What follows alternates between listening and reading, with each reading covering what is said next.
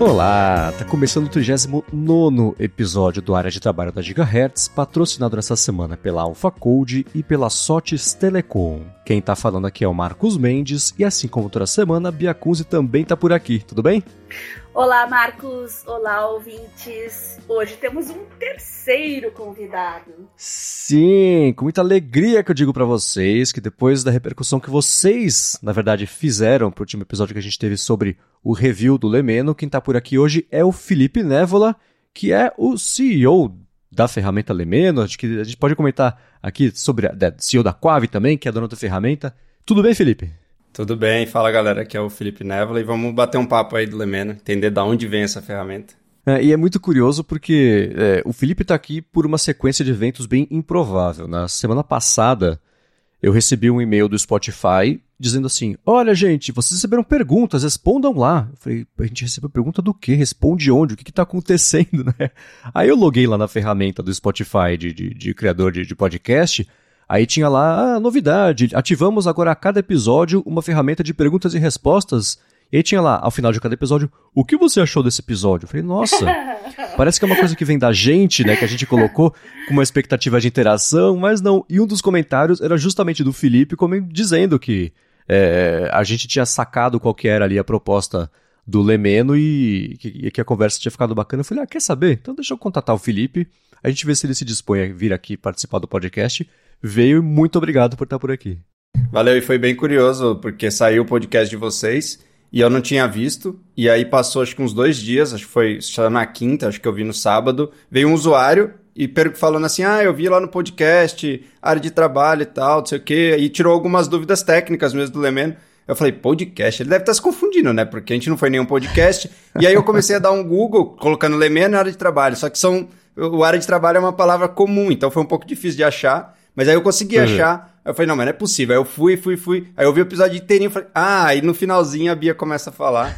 e aí o que foi mais impressionante, que foi isso que eu comentei lá no, lá no, no Spotify, é que foi quão bem vocês entenderam. Eu acho que eu não sei se vocês estudaram muito, mas eu acho que não, acho que realmente clicou assim para vocês, vocês realmente conseguiram sacar qual é a pegada do, do aplicativo e eu comentei com a equipe, todo mundo falou: "Nossa, bizarro assim, eles conseguiram explicar acho que melhor que a gente". Aqui é todo mundo nerd, viu, Felipe? Então não é só você, o Marcos, eu e todos os ouvintes aqui são ligadores mesmo. Todo mundo capta as ideias, a gente recebe sempre um feedback maravilhoso deles, inclusive do Lemeno também que o pessoal está discutindo muito lá nos grupos no Telegram, no Mundo Sem Fio, no Produtividade Móvel, o pessoal está tá mencionando, falando, e com certeza depois de hoje a gente vai trocar mais ideias de uso, ferramentas, enfim, formas diferentes de se utilizar, né?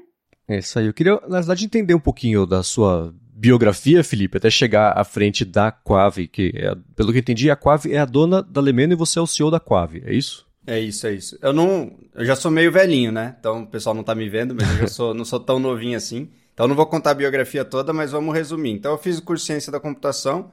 Então amo programar, tenho projeto até de educação gratuito para quem quiser aprender a programar. Depois procura aí nas redes sociais pelo meu nome você vai achar. Então assim, gosto muito desse, dessa área. Já faz quase 10 anos, a Quave vai fazer mês que vem 10 anos de empresa. E aí, mas na paralela eu sempre fazia outras iniciativas. Então eu trabalhava em outras empresas, trabalhava na Quave. Mas aí já falando do Lemeno, que eu acho que é o assunto que todo mundo está interessado aqui mais do que de mim. Na verdade, o Lemeno, eu chamo ele da segunda encarnação de uma ideia que eu já tive lá atrás. Teve um hackathon em 2015, então ó, vê que é uma ideia já bem velha, né? Teve uma hackathon lá em 2015 e eu queria participar com um grupo de amigos e nessa época, acho que a Bia, até o Marcos também, mas quando eu falo isso pra galera mais nova, o pessoal nem sabe do que eu tô falando, existia o Google Reader. Hum. Vocês lembram do Google Reader? Sim, ele é uma frequência constante aqui, a gente sempre fala dele. Somos todos viúvos e viúvas do Google Reader aqui. Então, eu acho que vocês até citaram ele no podcast. E foi daí que nasceu, na verdade não se chamava Lemeno, chamava Titan, que era um acrônimo para That's Important to Me, que é basicamente a mesma ideia do Lemeno, depois eu posso explicar a diferença. Então, qual era o ponto? Pô, no Google Reader, a galera de tech gostava muito de organizar uh, os RSS ali, e ele morreu, né? O Google, com essa fama incrível de matar as coisas, foi lá e matou o Google Reader.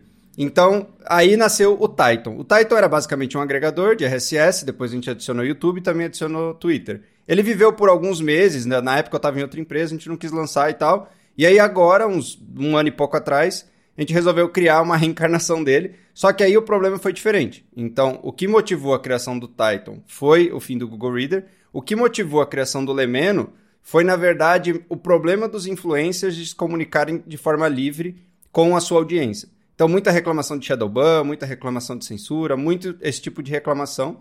Só que com a minha inclinação natural de querer saber o que é importante para mim, no meio do desenvolvimento da primeira versão do Lemeno, eu acabei mudando ele pro Titan. Então ele virou uma bagunça. Porque ele começou como uma ferramenta pro Creator e ele voltou a ser o Titan de novo. Voltou a ser, pô, o que é importante para mim? Porque era o que eu precisava.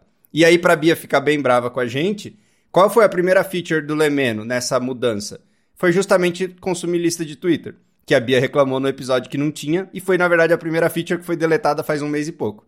Então, a gente, eu conectei as minhas listas de Twitter e eu começava a receber por e-mail, não tinha nem tela. E aí todo, todo tweet que saía nessa lista, eu recebia por e-mail. Então, o início desse Titan ou Lemeno, que agora é o único que existe, foi muito essa minha necessidade de organizar o conteúdo, sair desse mundo de algoritmo e de indicação e conseguir ter um contato direto com quem me importa. Então, eu quero seguir essa pessoa e eu vou seguir ela, não importa se o algoritmo não acha que esse conteúdo é relevante para mim. Então, desculpa se eu fui muito longe, mas é porque a história realmente é bem longa. Eu tentei resumir oito anos aqui em dois minutos. de forma alguma, a gente tá aqui para isso. É muito legal saber da evolução. É, é, você, é, por que, que vocês concluíram que nesse momento não faz mais sentido dar suporte às listas do Twitter? E, e pulando agora bem para o presente, por que, que isso foi saiu da ferramenta? Então, é, eu acho que o, o, Elon Musk aí, acho que vai ser impossível não falar dele aqui, até porque a Bia perguntou das APIs, né? E o Elon Musk começou uhum. a promover muito as listas de Twitter, faz acho que um mês, um mês e pouco, começando a falar que é a melhor feature do Twitter e tudo mais. Mas eu acho que antes disso, a maioria dos usuários do Twitter não utilizavam as listas. E aí, como, uhum. aí pensando em, em, software, né? Uma feature que não é usada é um problema, né? Porque a gente só tem que manter alguma coisa que não serve para nada. E a lista, ela era um meio que um alienígena ali, porque se você pensar que eu posso seguir uma conta de Twitter, eu posso seguir um canal de YouTube, eu posso seguir uma conta de Instagram e eu posso seguir um RSS, a lista não é nada disso, ela é um agregador de outras contas. Então tinha alguns uhum. pedacinhos do código que a gente fazia umas gambiarrinhas, porque putz, a lista não é bem assim. Ah, a lista é um pouquinho diferente. Então não foi um grande problema. A gente falou, oh, acho que ninguém entende o que é essa lista de Twitter, acho que ninguém usa. Lembrando, foi antes do Elon Musk começar a divulgar muito isso. E aí a gente tirou. E depois, quando a Elon Musk começou a divulgar, eu falei, putz, agora que o cara tá divulgando pra caramba, a gente tirou. Mas foi basicamente isso, foi mais uma questão assim, ela é um pouquinho diferente das outras fontes, então isso poderia confundir uhum. o usuário, sabe? Porque quando ele cria uma lista no Lemeno, do jeito que era antes, ele ficava diferente. A fonte em si era a lista, e não as pessoas que estavam dentro da lista. Então talvez a gente possa até discutir até offline com a Bia depois qual é a melhor forma da gente trazer isso de volta. Eu já tenho algumas ideias. Legal. Até pensei em trazer pronto, para esse podcast aqui, mas eu falei, não, vamos depois conversar para a gente ver qual é a melhor forma de trazer isso de volta. Legal.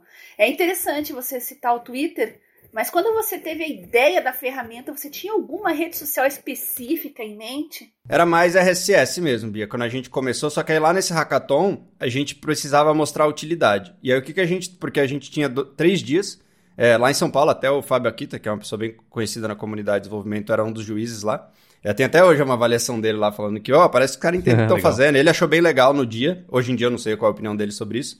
Mas a gente, a gente falou, pô, a gente precisa gerar impacto. Aí o que, que a gente pensou? Vamos fazer uma integração com o Feedly, que já era um grande leitor de RSS, como é até hoje. E tem até gente querendo migrar do Feedly pro Lemeno, a gente vai fazer essa feature muito em breve. Então a gente falou, pô, vamos fazer uma integração com ele. Só que aí a gente teve um problema. Na época, as APIs não eram tão rápidas quanto hoje, né? Isso eram oito anos atrás. Precisava de uma aprovação manual e não vinha aprovação. E aí passou o primeiro dia do hackathon. Passou o segundo dia do hackathon, a gente precisava entregar. Aí a gente falou, cara, o que, que é uma rede social viva que sempre tem conteúdo? É o Twitter. E a API do Twitter era aprovação imediata. Aí a gente falou, vamos botar o Twitter. Então, na hora da apresentação no hackathon, para quem não conhece hackathon, desculpa, eu não expliquei, mas é uma competição de programação onde cada um tenta criar um projeto num curto espaço de tempo. Então a gente precisava terminar esse projeto. E a gente enfiou o Twitter lá. Então, no começo, o foco era RSS, por essa limitação de API, a gente acabou colocando o Twitter. E logo depois, o YouTube já estava numa crescente muito grande, a gente colocou o YouTube, mas aí já foi fora do hackathon. Mas o Twitter hoje é a rede social que eu mais sigo, então acaba que ele tem uma atençãozinha especial ali no Lemen. Gostei da ideia da ferramenta de importação. Eu só não coloquei todas as minhas coisas do Feedly ainda porque eu tenho muita preguiça. É muita coisa que tem lá Mas as principais, assim, eu já coloquei, já estou usando, estou colocando aos pouquinhos, né? Até para acompanhar a dinâmica da, da, da, plataforma, como é que ela, é, ela organiza, como que as coisas vão aparecendo, e aos poucos eu vou adicionando mais coisas e vendo como é que ela consegue lidar conforme a demanda vai aumentando, né? Que é uma curiosidade que eu tenho. E esse ponto da demanda e da velocidade que você adiciona é um ponto que já é um aprendizado nosso do Titan para o Lemeno. Por mais que o Titan a gente não tenha lançado oficialmente, por questões internas lá da empresa que eu trabalhava, mas a gente usou muito internamente. Então, uma das coisas que a gente aprendeu é que no Titan a gente conectava a sua conta do seu Twitter. Ou seja, se você seguisse 300 pessoas, automaticamente no mesmo dia no Titan você teria 300 pessoas postando conteúdo. E como era uma ferramenta de classificação de conteúdo que é importante para você, o Titan até fazia esse tipo de classificação automática, usava algoritmo de contagem de palavras e tudo mais, isso a gente não faz no Lemeno. Então ficava muito poluído. Uhum. Por isso que no Lemeno, se você entrar lá, você não traz todos os seus seguidores de uma vez.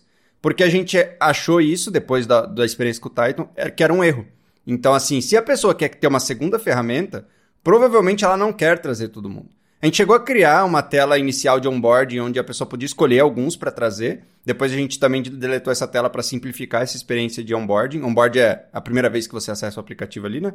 Então, a gente simplificou essa experiência, porque justamente o que a Bia falou, é legal você se familiarizar. Porque aí eu até vou trazer uma pergunta de volta aqui para vocês, que é o nosso desafio no Lemeno, na minha opinião, o maior desafio é que ela é uma ferramenta de mudança de hábito. Então é uma opinião minha, né? Eu não sei se eu estou certo ou se eu estou errado, mas é difícil mudar um hábito. Então a gente tem uma entrada grande de usuários e alguns conseguem se manter ativos. E o nosso critério de ativo é bem forte, né? Tem que ter usado no último mês, tem que ter usado na última semana, tem que ter usado nos últimos três dias. Então é isso que a gente considera um usuário ativo. E a gente ainda tem bem pouco. Só que a gente tem bastante usuário entrando, o feedback é positivo, mas o que eu acho é que a gente tem um problema aí. Como a gente muda um hábito? Porque as redes sociais são viciantes, é injeção de dopamina o tempo todo, e você acaba ficando indo lá, em vez de ir no Lemeno, que é uma coisa que tem uma curadoria que você mesmo criou. Então, eu não sei se vocês têm ideias, tipo, como vencer numa ferramenta de hábito, mas eu acho que esse é um desafio bem grande pra gente. Nossa, o que eu mais adorei foi justamente você não importar o seu Twitter para dentro da plataforma. Porque, olha só, tenho mais de 15 anos de Twitter, milhares lá de. sigo muitas contas e eu gosto de continuar usando o Twitter para conversar, interagir, conhecer pessoas novas, mas tem aqueles cientistas, aquelas startups, aquelas empresas que eu não quero perder nenhum tweet deles. E a gente acaba perdendo naquela folia de algoritmo, né? A gente não consegue acompanhar tudo. Então, colocar especificamente as coisas mais importantes. Não, esse aqui eu não quero perder nada do que é postado. Você tem uma plataforma separada para isso, exatamente como um RSS é, é, foi o grande diferencial, o grande salto para mim, o que me fez recomendar, inclusive, ter a ideia de falar dele no área de trabalho. É, essa parte de mudança é uma coisa que eu comento muito aqui no podcast, que para a ferramenta fazer sentido para a pessoa, para a gente começar a usar, tirar o máximo proveito, ela tem que se moldar ao nosso estilo e não muito o contrário, né? Se você tem que ficar se dobrando muito para encaixar em como a ferramenta pensou que ela tem que ser, acho que isso é uma coisa que gera um atrito cada vez que a pessoa for usar, né? Então é. Criar um hábito é muito difícil, especialmente para rede social, que a gente está acostumado já, desde. De, não desde sempre, mas desde muito tempo, ao esquema que ela, atual que elas funcionam, né? Inclusive, uma coisa que eu ia te perguntar, na verdade, era se depois que você criou o, o, o Titan, que agora virou o Lemeno, basicamente, né? se o seu consumo não, de conteúdo, seja parte de feed, seja parte de notícias, se o seu hábito mudou ou se você, por ter a sorte de estar fazendo a ferramenta, você conseguiu ir moldando a ferramenta para ficar dentro mais ou menos do seu consumo e, com sorte, pessoas que tenham mais ou menos o mesmo tipo de, de hábito de consumo, elas gravitem ali para a ferramenta. É, eu diria que mudou bastante porque a ferramenta possibilita que eu consiga fazer o que eu queria. Porque, como você falou, né? Pô, eu tô criando a ferramenta, então eu consigo fazer a ferramenta do jeito que eu quero, não sozinho, né? Mas a gente consegue decidir. Só que hoje, como que é basicamente o meu algoritmo assim de consumo de conteúdo? Eu vou no Lemeno. Quando eu esgoto o que está no Lemeno, porque eu tento não pôr muita coisa lá, aí sim eu vou no Twitter, uhum. aí sim eu vou no YouTube. Mas mesmo assim, eu, como já por hábito meu, que aí acho que é um ponto que você falou, né? A ferramenta não vai mudar o hábito, talvez o hábito tem que buscar a ferramenta que se adequa, e acho que você tem razão. E, é, e aí que a gente tem que achar esse perfil, né? Quem são esses usuários que o Lemeno uhum. encaixa? Mas aí, o que que eu faço? Eu não gosto, por exemplo, eu nunca, sinceramente, eu nunca abro o YouTube e espero ele carregar a home. E ainda bem que ele é meio lerdinho, então dá tempo de eu pular e ir pro minha subscription do lado, sabe? Então eu, eu, vou só nos canais que eu tô inscrito. Eu nunca vejo a eu home também. do YouTube porque ela é lerda. Se ela fosse rápida, talvez ela ia me ferrar, porque eu ia acabar vendo. Com certeza ele ia pôr a thumb mais chamativa do mundo, né? Ia pôr alguém lá uhum. com uma uhum. cara super exagerada. E eu ia acabar clicando. Mas eu já vou e já pulo logo pros meus inscritos. Então isso já é um hábito muito lemenístico, né? Sei lá se tem essa palavra, né? É, é muito já lemeno, porque eu tô buscando o que eu quis. O que eu adicionei, entendeu? Uhum. Então eu acho que é, o, é o, das suas opções. Muita gente vai se identificar. É. Só que, só que também tem outro público, que aí eu, eu sou bem radical nas coisas. Eu não gosto muito de ser tão tons de cinza. Eu acho que tem um público que não deve usar o Lemeno. Por exemplo, se você usa a sua rede social só para se divertir, só para gastar tempo mesmo. Pô, tô estressado, acabei de chegar do trabalho, eu quero ver qualquer bobeira. Não tem problema nenhum, é um uso super legítimo da rede social. E você sabe que você tá fazendo isso, tudo bem. Tipo, é igual a maioria das pessoas que veem novela, ou viam, né, novela, não sei se alguém ainda vê novela. As pessoas não falam, não, eu vou ver novela porque eu quero aprender alguma coisa. Não, eu vou ver novela só pra passar tempo. E tá tudo certo, só que o Lemeno, na minha opinião, não é uma ferramenta para essa pessoa. Essa pessoa vai achar horrível usar o Lemeno. Ela vai ter que adicionar as fontes de novo, falar, pô, mas pra quê? Eu quero seguir a galera do Big Brother, eu não quero adicionar todo mundo aqui de novo, sabe? Perfeito, perfeito.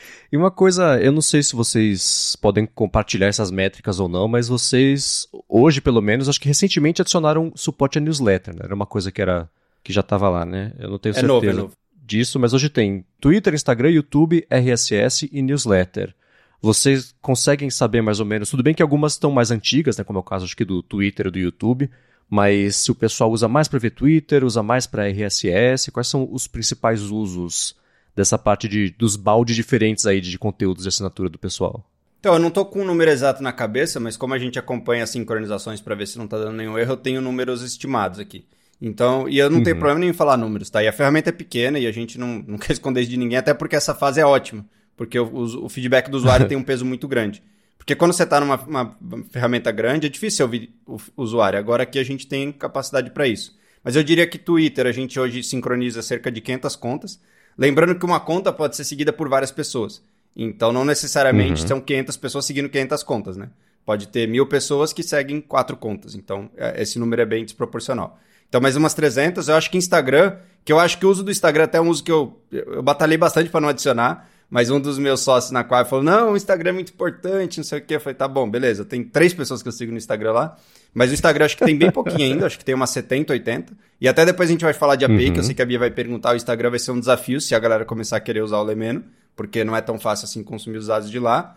Eu diria que RSS a gente deve ter uns mais de 100 também, talvez mais de 200 já, principalmente por causa dos ouvintes daqui. Eu acho que o pessoal que ouve aqui adicionou bastante RSS ultimamente. E o YouTube tem bastante também. Acho que o YouTube talvez seja o que tenha mais. Se eu não me engano, acho que tem 500 e pouco. Olha. Olha. Então, acho que a proporção é mais ou menos essa. E o newsletter que você falou, na verdade, é uma feature que está em beta ainda para o criador. O newsletter é a newsletter dentro do Lemeno. O Lemeno também será uma uhum. ferramenta de newsletter. Por enquanto só estão as newsletters da Quave lá, porque a gente tem um projeto de educação, a gente tem a minha newsletter pessoal, a gente tem uma outra newsletter de beach tennis. Então essas newsletters a gente está rodando dentro do Lemeno. E em breve a gente vai divulgar para creators. A gente pode falar disso talvez no final, mas eu, eu acho que vai ser uma newsletter bem legal. A gente, como empresa, tem muita experiência em criar esse tipo de ferramenta, que a gente já criou isso para grandes montadoras no Brasil e outros tipos de empresa. Então acho que a gente vai criar uma ferramenta de newsletter para escritores e creators bem interessante. Boa, legal. Legal. Bacana. Muito bom. Eu tenho uma dúvida aqui que é bem pontual. Eu acho que eu sei a resposta, mas eu vou perguntar mesmo assim. Lemeno quer dizer o quê? Let me know. Ah. Então, ah. eu, é, é, por isso que eu brinquei contigo, Marcos. Um pouco antes de começar a gravar, eu indiquei um app de podcast é. pro Marcos, o Zencastre. Aí ele falou: Nossa, essas palavras estranhas, porque a galera fica cortando para achar um domínio. E o Lemeno foi mais ou menos isso, né? Então, let me know, que é um termo em inglês, né? Me avise, né? Então, obviamente, uhum. não ia dar, porque é um termo muito comum. E depois que eu achei, eu falei, ah, vou cortar umas letras. Aí ficou Lemeno. E aí eu falei, uhum. pô, vamos ver se tem o um domínio. Tinha. E depois eu descobri que é uma expressão. Tem alguns lugarzinhos nos Estados Unidos que usa como uma abreviação de let me know, lemenotes. Uhum. Então, tipo, acabou sendo uma expressão que existe, mas quer dizer isso. Legal. Ah, que legal, bacana. E você, e você comentou do, de Estados Unidos. Hoje em dia, vocês são uma empresa que é até curioso porque a Bia, por exemplo, a gente estava falando aqui sobre o Lemeno e ela teve a impressão de que vocês ou eram brasileiros ou que existiam brasileiros na equipe, mas não teve muita certeza. É, eu não sei quanto vocês investem em mercado nacional versus lá fora, mas a divisão de usuários mais ou menos. O pessoal usa mais, é mais brasileiro, é mais o pessoal de fora que usa, meio 50-50, é, como é que é? Hoje, hoje ela está um pouco enviesada, por causa que como a gente importou as nossas newsletters da Quave dentro, então acabou trazendo bastante usuário que na verdade era usuário da newsletter, e aí a gente é muito mais forte no Brasil, porque o nosso projeto de educação maior, que tem uns 3 mil usuários lá, ele, ele é 100% em português. Então acabou que a gente enviesou. Mas se tirar esse viés, eu diria que era 50-50 antes. Porque a Quave, por mais seja uma empresa brasileira, né, ela é constituída no Brasil, a gente tem gente fora, tem um romeno, por exemplo, que é o nosso designer. Então tudo a gente acaba fazendo em inglês primeiro, porque senão o nosso designer não entende o que a gente está uhum. fazendo. E, e, a gente só tem clientes fora do Brasil. Então a gente não tem nenhum cliente, quando eu digo cliente no B2B, né? Que a gente tem produto uhum. B2B e B2C. Então no B2B a gente só tem cliente fora. Então pra gente o inglês é muito natural a gente tem muita facilidade com a língua e o mercado é muito maior. Então a gente acaba sempre tentando fazer inglês e português e a gente também tem uma certa audiência fora do por causa dos nossos clientes. Então, mas eu diria que era meio a meio antes, agora é totalmente enviesada para português por causa da newsletter que trouxe bastante gente. Uhum. Legal. É, entre as empresas Google, Facebook, Twitter, quem tem a API mais chata? Chata no sentido de que trabalheira que dá isso aqui. Então, acho que nenhuma é boa e acho que de propósito, né? Eles não querem dar uma super facilidade para você tirar o conteúdo lá de dentro, até porque, por exemplo, no Lemeno, para quem ainda não usou, é zero anúncio, galera. Então, tipo, você não vai ver anúncio nenhum. Ou seja, Elon Musk tá ferrado, né? Ele precisa ganhar dinheiro, ele não vai conseguir, porque com o Lemeno a gente vai quebrar o Twitter. Então, acho que esse é um conflito natural, que a gente sabe que quanto mais a gente crescer, maior vai ser o problema, porque as redes sociais não querem que a gente tire o conteúdo de lá. Mas, assim, de API, acho que a melhor API é a do Twitter. A do YouTube, ele tem sérias restrições de quantas vezes você pode bater lá para pegar dados. Então, a gente faz até um, de uma outra forma ali para evitar esse, esse limitação. Antes, a gente só sincronizava o YouTube uma vez por dia, para você ter ideia de como o limite é rigoroso. Agora, a gente conseguiu achar uma alternativa ali. Não é oficial, mas ela nem vou falar muito aqui para que eles não, não fechem essa, essa brecha, mas a gente achou um jeito. É, a gente achou um jeito de consumir oficialmente. A gente pega do YouTube, mas sem bater nos limites da API. Então a gente agora sincroniza o YouTube acho que a cada 15 minutos.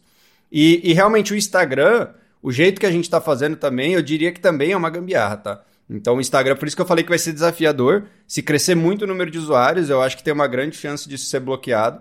Porque, de novo, eles perdem totalmente o controle e totalmente a monetização. Para eles não tem interesse nenhum, né? Por que, que eles vão dar o conteúdo que foi produzido lá dentro? E aí que traz essa. Eu acho que o motivo do Lemeno, que era essa ideia da comunicação direta entre o criador e as pessoas que seguem, tem muito a ver com toda essa confusão. Porque o criador de conteúdo hoje, infelizmente, eu acho que muitos deles não têm a consciência que é a famosa história de construir casa em terreno alugado. Então, eles não têm a propriedade daquilo ali. E muitas vezes, quando eles não estão desse lado nosso, desenvolvedor, tentando pegar o conteúdo, eles não percebem isso. Parece que ele realmente é dono daquela conta de Instagram. Mas ele não é, né? Então, um belo dia pode simplesmente perder a conta. Então, o Lemeno também tem essa pegada. Porque a nossa ideia é o quê? Dar esse poder para o criador. A partir do momento que você segue ele, ele poder se comunicar diretamente com você. Porque o Lemeno consegue te notificar por e-mail. Em breve vai ter aplicativo nativo também para mandar push notification. Então, assim, a gente quer trazer essa comunicação direta e por isso que a newsletter é um recurso que faz todo sentido para a gente. Então, só tentando dar uma pincelada geral, mas como API, todas são ruins, é porque de propósito, não é porque eles não sabem fazer tecnicamente, eles querem complicar a nossa vida para que a gente não consiga pegar o conteúdo facilmente. E, obviamente, RSS é um padrão, né? É um padrão até muito antigo, até teve um dos ouvintes aqui também que teve problema porque estava tentando adicionar um padrão super velho.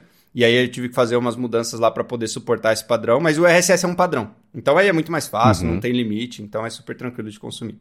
Newsletter também. Então, a newsletter que o Marco citou, é, normalmente eles publicam também de uma forma de RSS. Então, o Substack, por exemplo, a gente consome, né, que é uma newsletter, só que ele vem através de RSS. E a nossa própria newsletter a gente consome internamente, né? A gente pega direto do nosso próprio banco. Né, você comentou do lance das APIs e que faz sentido mesmo as empresas dificultarem ao máximo para ela, ela, tem que ser semi-eficiente, né? É eficiente no mínimo para você poder adotar e dar suporte a isso, mas não perfeita, porque senão você tira a mesma pessoa de lá.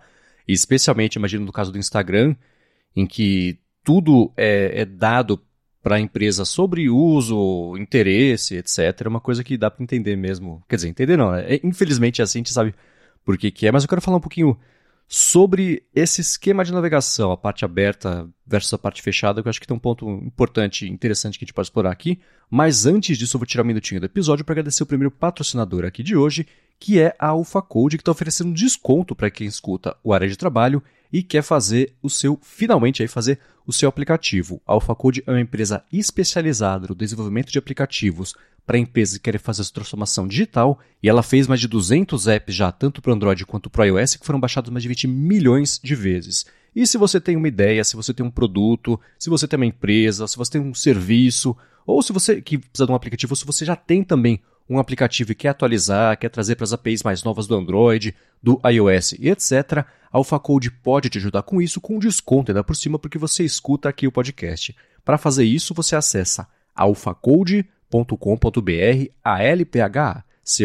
alphacode.com.br, bate um papo com eles, comenta o que você precisa, diz que escuta aqui o área de trabalho e pronto, você faz seu aplicativo, você atualiza seu aplicativo, tira do papel esse plano de ter o seu aplicativo com um desconto ainda por cima. Mais uma vez, alphacode.com.br.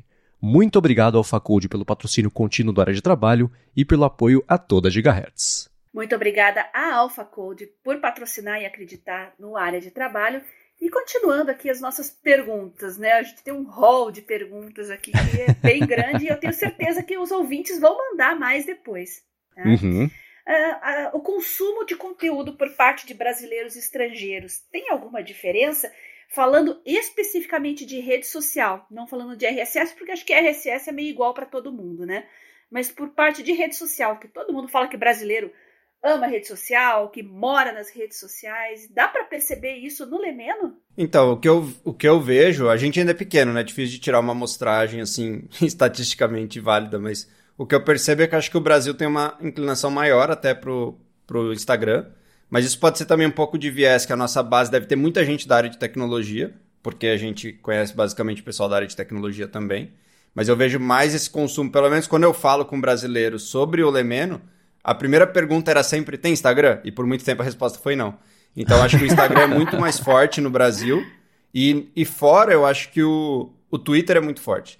Então eu vejo que fora, essa, até essa, essa parte de ser uma praça pública de discurso, eu acho que isso eu acho que está muito mais maduro fora do Brasil do que no Brasil. Então, é, mas é uma impressão muito, muito isolada e muito pequena. Mas é a impressão que eu tenho que o Instagram tem um poder muito grande. E quando a gente fala que a gente não suporta stories, é um deal, deal breaker, né? A galera, tipo, ah, não tem stories, não serve para nada. e eu até explico, falo, e eu acho que nem vale a pena ter stories, sabe? Eu acho que mesmo, não tem como, né? Hoje a API não, não possibilita isso. Mas eu acho que é inútil, assim, colocar stories no Lemeno não faz sentido. O consumo que a gente propõe dentro do Lemeno, não. ele não é compatível com o conteúdo que é postado nos stories. Concordo é. plenamente, gênero, número e grau. E não se preocupe, que eu acho que a nossa audiência vai concordar com você. É, mas tem uma questão que eu acho curiosa aí, que é o seguinte, né? Eu acho que, especialmente por conta do TikTok, é, é, você tinha o modelo antes que era basicamente o, o, principal era o modelo do Instagram ou do Facebook, de você fazer tudo absolutamente fechado para ter as métricas e exibir anúncio. Então você direcionar o anúncio com base nos sinais todos de com que quantas a pessoa interage, que tipo de conteúdo ela vê, o que ela dá like, o que ela salva, o que ela manda para os outros, o que ela comenta etc, etc, etc. Com o TikTok, que você já começa a navegar sem nem ter uma conta, né? E ele, mesmo assim, sem saber quem você é, ele já começa a moldar ali o seu feed com base nas interações sinais que ele pega de você. Deu para ver, por exemplo, que recentemente o Twitter, já sob o comando do Musk, fez a mesma coisa. Antes, se você fosse no twitter.com sem estar logado, tinha lá, faça login. Hoje em dia não. Hoje já é um feed ali de tweets que eles né, o que está bombando, que viralizou, para a pessoa já começar a ficar ali na, na, timeline e, enfim, começar a ver anúncio e etc. Então eu imagino que isso também vai ter um impacto no caso do Instagram, por exemplo, que hoje, no, se você vai no instagram.com, no site sem estar tá logado, você vê lá, você cai no feed da pessoa, você clica numa foto para ver e fala, opa, faz login, né? Stories você não consegue ver também, justamente, né? Mas eu imagino que isso vá mudar aos pouquinhos, porque esse modelo TikTok de você ter volume de visualização mais do que interações, entre aspas, qualificadas, acaba tendo um pouco mais de peso, porque os sinais você consegue tirar de qualquer jeito, mesmo sem saber que é aquela pessoa, mas se ela deu.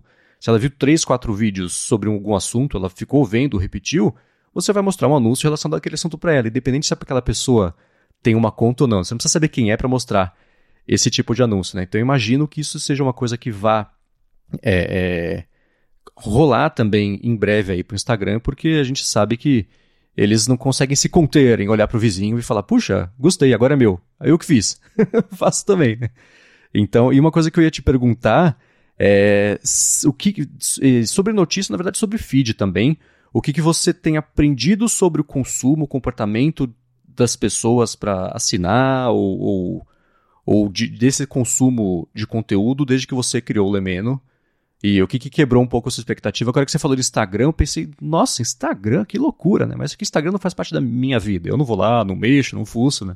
Então é curioso pensar que, mesmo numa ferramenta que você bate o olho e dá pra imaginar, você já saca que o lance dela é transformar os conteúdos que você segue num feed. Na minha cabeça não vem Instagram logo de cara, né? Mas do que você tem observado de feedback das pessoas, que você tem aprendido aí sobre o consumo de conteúdo que você não imaginava que era assim antes de fazer o Lemeno. Eu acho que uma coisa que, que eu não imaginava, mas tinha uma suspeita, mas eu achava que as pessoas tinham um pouco mais de consciência, é de que quando você não paga pelo produto, você é o produto.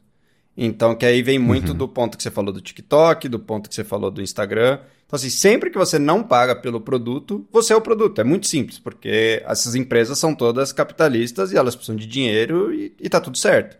Só que essa consciência eu acho que foi uma surpresa grande, sabe? Então, quando a pessoa vê que é diferente no Lemeno, vê que não tem anúncio e tal, eu acho que tem uma quebra de expectativa para a pessoa. Então, assim, por exemplo, a expectativa de que o Lemeno para sempre vai ser de graça. Tipo, hoje a gente não tem uma super pressa de cobrar porque a gente ganha dinheiro com outras formas dentro da Quave. Mas a gente precisa achar um modelo de monetização para que a gente seja uma plataforma no longo prazo. Só que aí que entra, acho que uma das dos pontos que, é que eu estou tentando explicar aqui, que é uma quebra assim, que eu esperava, mas torcia para que não fosse, que é essa questão da falta de entendimento quando você é o produto e quando você está consumindo um produto. Então, no caso das uhum. plataformas, porque aí eu faço uma distinção entre plataforma e ferramenta. Então, para mim, o Lemeno é uma ferramenta, não é uma plataforma. Então, a plataforma é algo que eu tá. entro, eu tenho a expectativa de ser de graça e o meu uso dessa plataforma gera dinheiro para essa empresa. Já o Lemeno não. Tem que ser, eu tenho que gerar valor para o meu usuário. E ele precisa falar, pô, eu quero pagar por essa ferramenta porque eu quero que ela sobreviva, ou porque eu acredito que isso traz do, mais do que 5 reais pro meu, pro meu mês aqui de valor. Então eu acho que, se falar que é uma surpresa, acho que seria uma mentira, dá para esperar isso. Mas eu acho que hoje ainda, o consciência coletiva, assim, tá muito distante de entender isso. E aí, com isso, eu acho que todos os uhum. aplicativos que a gente encara hoje, a gente não entende, sabe? Você usa o WhatsApp, cara, se o WhatsApp é de graça, é porque tem alguma coisa ali por trás que está ganhando dinheiro. Ninguém vai dar uma ferramenta de graça. Então eu não, não respondi exatamente sua pergunta sobre timeline, mas sim sobre quebra de expectativa. Então acho que essa falta de consciência da gente não perceber que quando a gente usar alguma coisa de graça, a gente está sendo comercializado ali. Então acho que isso foi e cada vez isso continua muito evidente para mim. As pessoas não conseguem diferenciar isso. Então se você não quer ser uma mercadoria e aí algumas pessoas estão começando, eu acho que é por isso que o, o TikTok provavelmente sacou, falou, pô, nosso algoritmo é bom o suficiente para a gente se personalizar super rápido. Então, não precisa fazer login, pode começar a usar. E aí, como você falou, né, Mark Zuckerberg é o, o rei das cópias, ele vai, opa, bora copiar esse negócio também. Então, mas é por causa disso. Acho que tem algumas pessoas também que já estão se tocando disso. Então elas não querem logar, elas estão criando conta anônima, cada dia mais forte o uso de VPN.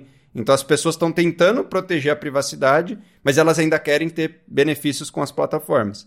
Então é, mas é um mundo sombrio aí. Eu acho que esses próximos anos eles vão ser muito decisivos de qual vai ser o futuro das redes sociais, né? Vai surgir uma nova geração uhum. de redes sociais, tem muita gente apostando nisso, né? Putz, esse modelo tá fracassado, não vai dar certo, vai vir um novo modelo. Mas esse novo modelo ninguém sabe qual é. é eu realmente não, não sei, eu acho que esse modelo que tá aí ainda, ainda tem chance de durar. O que a gente tem visto claramente é a diminuição da duração do conteúdo, né? Então, cada dia mais acelerado, cada dia mais curto, cada dia mais é, superficial também. Então é isso que a gente tem uhum. visto. E é isso que eu tento ir na contramão no Lemeno. Então, tipo, tanto que o Lemeno tem o ler depois ali. Você clica para você ler depois. Então eu vou fazendo uma primeira leitura, pô, isso aqui é uhum. legal, vou ler depois. E aí depois eu volto e leio depois. E é uma coisa que, pô, no TikTok não faz o menor sentido, né? Você não vai separar um vídeo de 10 segundos para ver depois, porque só ver são 10 segundos. Então é esse tipo de interação, assim, que eu acho que é muito diferente do que a gente está propondo. E eu acho que isso é um risco existencial pra gente. Porque a gente pode estar tá indo na contramão, entrando numa minoria muito minoria, né? Esse é que é o nosso grande ponto uhum. sempre, né? A gente está indo num nicho muito nicho, Porque ter nicho é bom, mas tem que ter um nicho grande o suficiente para que você consiga se manter. Né? Claro, claro.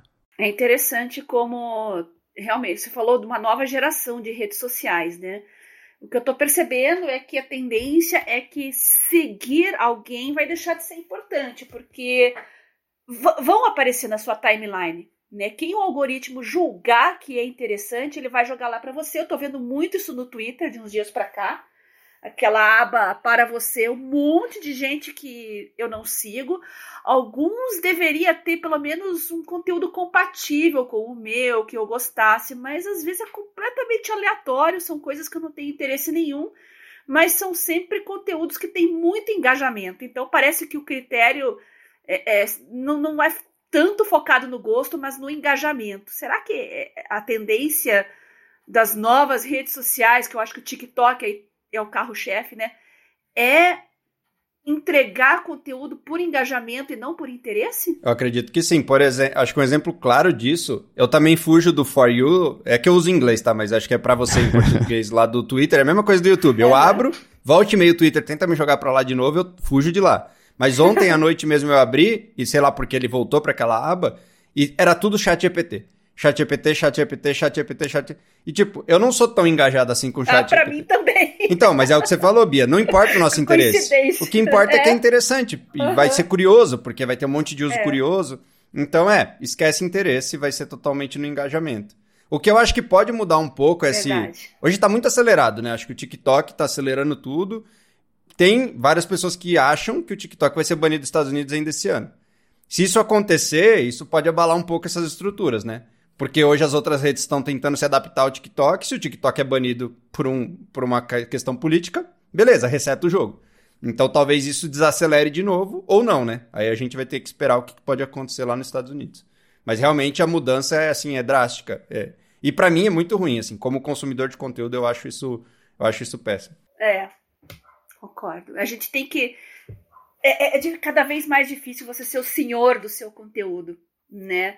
Por isso que eu gosto da proposta do, do, do Lemeno, mas é o diabo fugindo da cruz. Né? Do, sobre o ponto de vista das empresas, eles não querem que a gente seja o senhor do seu conteúdo. Então, é, é uma briga, é, gato, é briga de gato e rato, cada vez mais. E o pessoal que é mais engajado com tecnologia, uh, e aqui eu cito novamente o nosso público aqui no área de trabalho, é quem está nessa briga de, de, de, gato e rato para poder controlar o máximo possível aquilo que consome. Tem um assunto que a gente não citou aqui, que eu acho que é um assunto relevante e que tem a ver com o Lemena. Inclusive, o Lemena ele tem algumas landing pages e uma das páginas explicativas ela foca muito nisso, que acho que é o barra optimizers, mas que é o aspecto de saúde.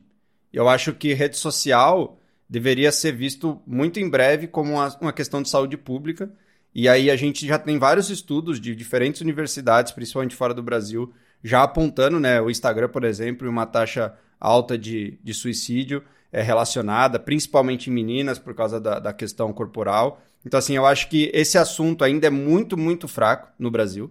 É, fora já está mais forte. E eu acho que esse é um assunto que, que ele é muito importante que seja discutido, e inclusive, principalmente, né, para menores de idade, crianças, então eu acho que isso está totalmente fora do controle.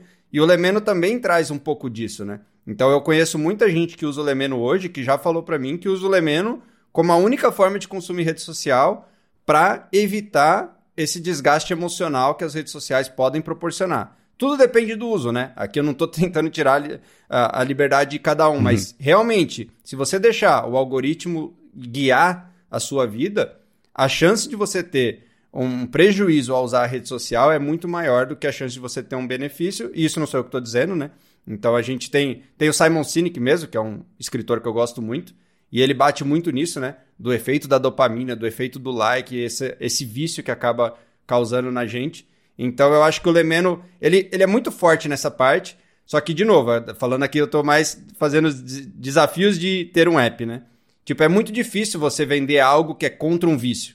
Então a pessoa que é viciada, ela não quer sair do vício, né? Então é difícil essa ferramenta da pílula, né? Ó, tô aqui para você melhorar, mas a pessoa, ela, ela tá viciada, ela tá naquele ciclo. Mas é uma coisa que eu acho que deveria ser mais falada e pode virar um vetor de crescimento grande pro Lemeno se isso começar a ser falado. Até quando eu tava pensando sobre isso, falei, tem gente preocupada sobre isso? Eu comecei a fazer algumas buscas E já tem como se fosse um Alcoólicos Anônimos, já tem isso para rede social. Fora, de, fora do Brasil, né? No Brasil eu não achei. Então já tem grupos especializados em desviciar as pessoas de rede social. Eu tenho pessoas que eu conheço, que são, posso considerar meu amigo, que já perdeu emprego por causa de vício de rede social. Então, assim, é um problema real e que eu acho que ainda a gente dá pouca atenção e que o Lemeno pode ser uma ferramenta que ajude nisso, né? Porque você não precisa sair da rede social, mas você sai da influência dos algoritmos. Então pode ser uma ferramenta interessante. Uhum. Mas é, é, não, você tem toda a razão, tem toda a razão. E a gente já está vendo isso com o vício em, é, em, pornografia, por exemplo, né? Eu vi bastante conteúdo a respeito disso, de como o vício em conteúdo, e aqui estamos falando de conteúdo no geral, rede social, pornografia, etc., como isso molda o seu cérebro, né? O seu cérebro muda a plasticidade para mudar o sistema de recompensa, né? E considerando que a gente tem vários é, clínicas e laboratórios, inclusive na USP, para combater esse tipo de vício, eu acho que o vício em redes sociais também vai virar um trend daqui a um tempo. E já que você está falando em liberdade também de escolha de conteúdo, da forma de você usar as redes sociais, a gente não pode esquecer das crianças e dos adolescentes, né? Eles estão ainda com a personalidade de informação, eles têm, não têm noção do tempo que eles perdem naquilo, eles simplesmente querem ficar naquela gaiola. E a gente até comentou num dos últimos áreas de trabalho a diferença do TikTok chinês para o TikTok ocidental, né, Marcos? Que o TikTok chinês limita o tempo de uso por parte de menores de idade. Então você uhum. tem um uhum. tempo X que você pode usar por dia. Se tentar passar daquilo, o app é bloqueado. Então não tem conversa. Claro, está falando de um de uma ditadura, de um governo autoritário. Mas é uma preocupação que eles têm com o público infantil deles, indiferente de, de curadoria de conteúdo. Limitar o tempo já demonstra que há danos, sim, pelo uso excessivo de, de redes sociais e games e qualquer outra coisa que acaba tirando o foco de criança e adolescente de outras atividades. É, a minha impressão é que isso passou a fazer parte da conversa, especialmente no ano passado, ou talvez no finalzinho do ano retrasado, quando a. É, o sobrenome Haugen, eu esqueci o primeiro nome dela, que era uma ex-funcionária do Facebook, vazou alguns documentos com os estudos que o Facebook ignorou, basicamente, sobre o impacto do Instagram na saúde mental, especialmente de meninas jovens, etc. E teve até o depoimento ao Congresso americano, em que ela é, uhum. comentou, explicou e o pessoal questionou mas parou meio aí. Né? É, é, essa era uma conversa que parecia que ia entrar mesmo na pauta popular, com uma cobrança das empresas fazerem coisas a respeito e, e agirem de uma forma proativa, não porque o estrago estava feito, mas ainda assim reagirem rápido e de um jeito bastante decisivo para impedir que isso siga acontecendo. E uma coisa que eu comentei aqui recentemente sobre outras empresas, né, por conta da seção 230 do, do, do Código lá, é, Legal Americano, falei bastante sobre isso no ADT recentemente, que essas empresas todas operam nos vácuos legais onde não é proibido elas fazerem o que elas fazem, mas não é permitido também, mas se não é proibido tudo bem, porque ninguém vai ser preso, não vai pagar multa. Acho que esse é o, o lance delas, porque o, o crescimento está sempre em cima disso. E essa parte de, não só de legislação, mas de uma cobrança popular por um, um esquema de uso responsável da parte de saúde mental é uma coisa que aos pouquinhos vem acontecendo. É, é, bem mais lento do que a gente gostaria, mas ainda assim é uma coisa que eu, que eu vejo acontecer, porque é uma discussão que aos pouquinhos você vê ela, ela pipocar fora da nossa bolha aqui de, de, de explorar a tecnologia, né? Você vem em conversas de domingo, assim, raro ainda, mas ainda assim isso acontecer e, e é, é um sinal de, de, esperança, né? De que isso possa ter mesmo uma cobrança para mudar lá na frente. Né? Esse depoimento que você falou do Congresso teve uma coisa muito legal, que eu acho que é uma linha que seria muito boa, mas eu acho muito difícil de acontecer. É, e eu vou tentar trazer três pontos aqui que eu acho que são relevantes nessa discussão. Primeiro, a sugestão que ela deu, que eu achei muito boa, é que o algoritmo ele pudesse ser trocado. Então você poderia ter uhum. no Twitter empresas terceiras fornecendo algoritmos diferentes para mostrar a timeline do Twitter, do Facebook, do Instagram. Essa foi uma das propostas que ela fez, porque a defesa dela foi: o conteúdo não é o problema. O problema é a indução que vocês fazem, a ordem que vocês colocam, esse ciclo vicioso, essas bolhas que vocês estão criando. Então, deixa que, que a pessoa escolha os algoritmos que elas querem que façam parte da timeline dela. Aí, o segundo ponto relevante sobre isso, que eu acho que é uma ideia boa, é, tem a ver com Web3 e o Twitter, né? Então, o Web3 tem essa proposta uhum. de tentar descentralizar conteúdo e tudo ter público no blockchain e cada app conseguir criar sua própria timeline. Isso daí eu acho que vai ser difícil, porque acaba sendo caro aí tecnicamente para implementar, mas tem um protocolo que chama DESO, que é, chama é Decentralized Social, é, que é para fazer justamente redes sociais descentralizadas. Então, cada um pensa que todo o conteúdo que você publicar vai parar no blockchain, e esse blockchain é aberto, e todo mundo que quiser fazer um app pode fazer um app com o algoritmo que quiser. Então, para de ser o conteúdo propriedade de uma empresa e começa a ser propriedade do blockchain, que é aberto. Então, acho que essa é uma ideia interessante. O Elon Musk, ele está indo no meio do caminho, não sei se vocês já viram, mas ele falou que dia 31 de março vai publicar o algoritmo, é, então vai estar tá público, uhum. e ele fez o compromisso de manter público, mesmo com as alterações que eles querem fazer. Então, é, é um meio do caminho, né? Então, ele não vai deixar que qualquer empresa implemente um algoritmo dentro do Twitter, mas ele vai deixar com que todo mundo entenda o que eles estão fazendo que eu já acho super justo, porque hoje a gente realmente não faz ideia do porquê que a gente está recebendo aquele conteúdo. Então eu acho que essas, esses pontos estão trazendo uma evolução, né? É, uma, é um incremento em cima do que a gente tinha. E eu acho que essas discussões realmente parecia que por causa desse discurso do Congresso ia ficar super quente, mas parece que o assunto morreu, que aí eu acho que é o terceiro ponto, é. né? Que a lei é um padrão muito baixo, né? Que é outra teoria do Simon Sinek também, né? Ele fala que só seguir a lei é muito pouco, né? E essas empresas, infelizmente, elas só seguem a lei. Então parece que não tem uma preocupação muito é. grande com o que é moral, com o que é ético. Tá dentro da lei? A gente não vai tomar uma multa? Fechou. É aí que a gente vai parar. é interessante você falar do Elon Musk. É uma figura polêmica, né? Tem fãs, tem haters, parece que falta um meio termo. Eu sempre, o Marco sabe, eu sempre tento ser meio termo. Eu olho os prós, os contras, gosto de equilibrar. Mas eu acho que uma coisa todos os lados devem concordar que ele está fazendo a gente discutir algoritmo de novo. A gente está começando a discutir dinâmica de redes, uh, a gente está discutindo mais viés de redes. Então é importante que a gente esteja, esteja discutindo isso justamente para moldar o futuro, não só do Twitter, como de qualquer outra rede social, né? É, e específico sobre o Twitter, é, as mudanças que eles vêm promovendo, especialmente na parte das APIs, têm um impacto enorme, imagino, no suporte que o Lemeno pode dar, né? Porque o resumo do resumo, o pessoal já sabe, mas só para relembrar, é que em breve era para ter acontecido, mas foi adiado algumas vezes, agora não tem uma data certa. Eles vão passar a cobrar pelo uso de APIs de leitura. Vai haver um plano grátis para API de escrita, com alguns limites lá e etc., mas para leitura de tweets, que é justamente onde, imagino, né, se encaixa aí o Lemeno, é, é, isso vai ter impacto. Vocês já, já pensaram no que fazer? A solução, por enquanto, é abandonar o suporte a Twitter? Chorar. É, então, né? Como é que é para vocês isso aí? Então, quando a gente viu essa... No... Primeiro, saiu os rumores, né? E aí já a gente, lá no nosso Slack interno uhum. da Coave, já começa as carinhas de choro, né? Porque não tem muito o que fazer se eles bloquearem tudo. Mas depois eles falaram que ia ser uma API paga, aí a gente tem que ver se dá para equilibrar as contas, mas a princípio até que dava. Mas eu acho que o Elon Musk ele faz muito teste, é, smoke test, né? Então ele joga um negócio é. lá e vê o que vai acontecer. É. E ele viu que a repercussão foi, tipo, péssima, né? E realmente, da primeira forma como eles anunciaram, não seria o fim do Lemeno, mas seria o fim de empresas aí que estão 10 anos rodando e ganhando dinheiro em cima do Twitter, né? Mas ao mesmo tempo que ele tem medo, né? É o que eu falei um pouquinho antes. Ele tá com medo das ferramentas que replicam o conteúdo e que eles não conseguem monetizar em cima. O que é legítimo, né? É uma empresa privada, agora inclusive de capital privado, e ele precisa ganhar dinheiro, senão a empresa vai quebrar. Então é como a Bia falou, é polêmico, mas ao mesmo tempo você consegue entender que faz sentido você fechar mais seu conteúdo, porque senão você não consegue ganhar dinheiro. Se alguém fizer um clone do Twitter que não tem anúncio, para que, que eu vou usar o Twitter, né?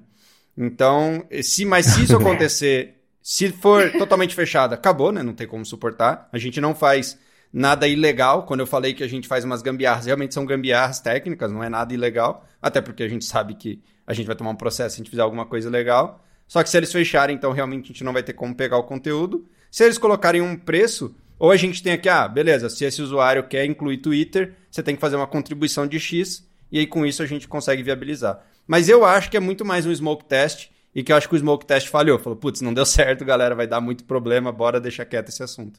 E talvez não aconteça nada. Uhum. É. é. Eu tô torcendo, né? Talvez aqui é mais torcida pela cara do Marcos, vocês não estão vendo, mas ele fez uma cara. Pode... É, eu acho que é só uma torcida, Felipe, você vai se ferrar. É, sei lá, cara. É, as alternativas com ele são sempre meio. É imprevisível, né? Não tem jeito. Mas eu, eu tava caçando. Eu olhei pro lado aqui para caçar a próxima pergunta, tá? Não foi porque eu duvidava disso, não. é justamente para a parte do Twitter, se você tem notado um aumento do interesse pelo Lemeno com as mudanças que rolaram por lá, por conta disso da ordem da timeline, as recomendações, tweets que você está recebendo de gente que você não segue.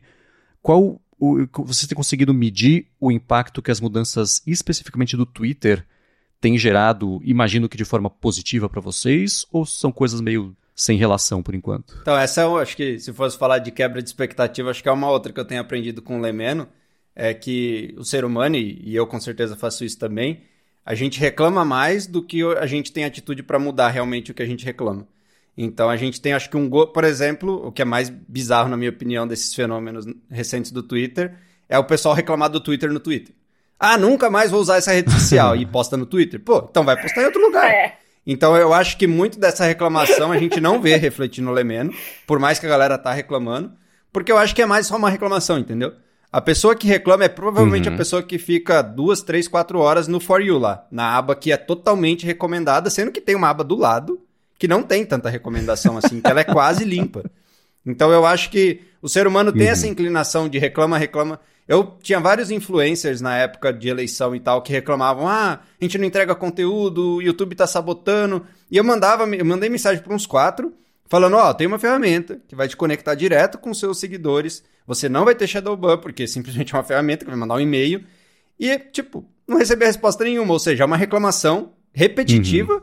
mas não tem uma mudança de fato, sabe? É, é mais para reclamar. então eu acho que, infelizmente, não ajuda muita gente. É que reclamar dá engajamento, né? A gente tá falando de influencer, não se esqueça. E você cria o nós contra eles, né? Milimetricamente programado. É uma é, guerra. É. Né?